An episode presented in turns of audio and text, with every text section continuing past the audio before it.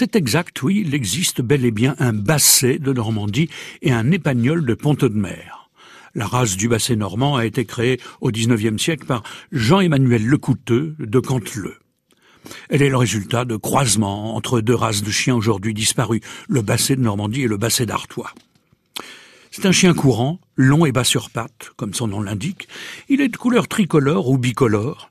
Il est utilisé comme un chien de chasse pour le petit gibier, mais c'est aussi un admirable chien de compagnie, gai et affectueux, qui est calme, gentil et patient avec les enfants. D'un naturel plutôt obéissant, il nécessite cependant une éducation ferme quand il est petit, car c'est un animal têtu qui n'aime pas être seul. Il est aussi très casanier. Hein. Une fois habitué à l'emplacement des choses dans une pièce, à l'emplacement de son panier et à son rythme de vie, il déteste tous les changements.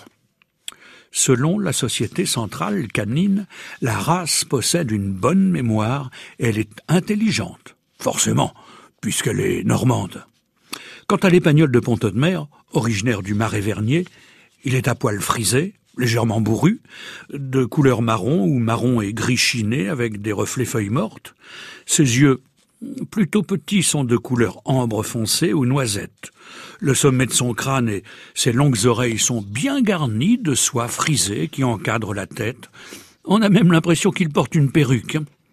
C'est un chien de chasse réputé pour ses qualités de retriever en eau profonde et pour son audace à foncer dans la broussaille. Il est gai, équilibré et obéissant. Il s'adapte à la vie en ville, à condition tout de même de bénéficier de longues balades quotidiennes.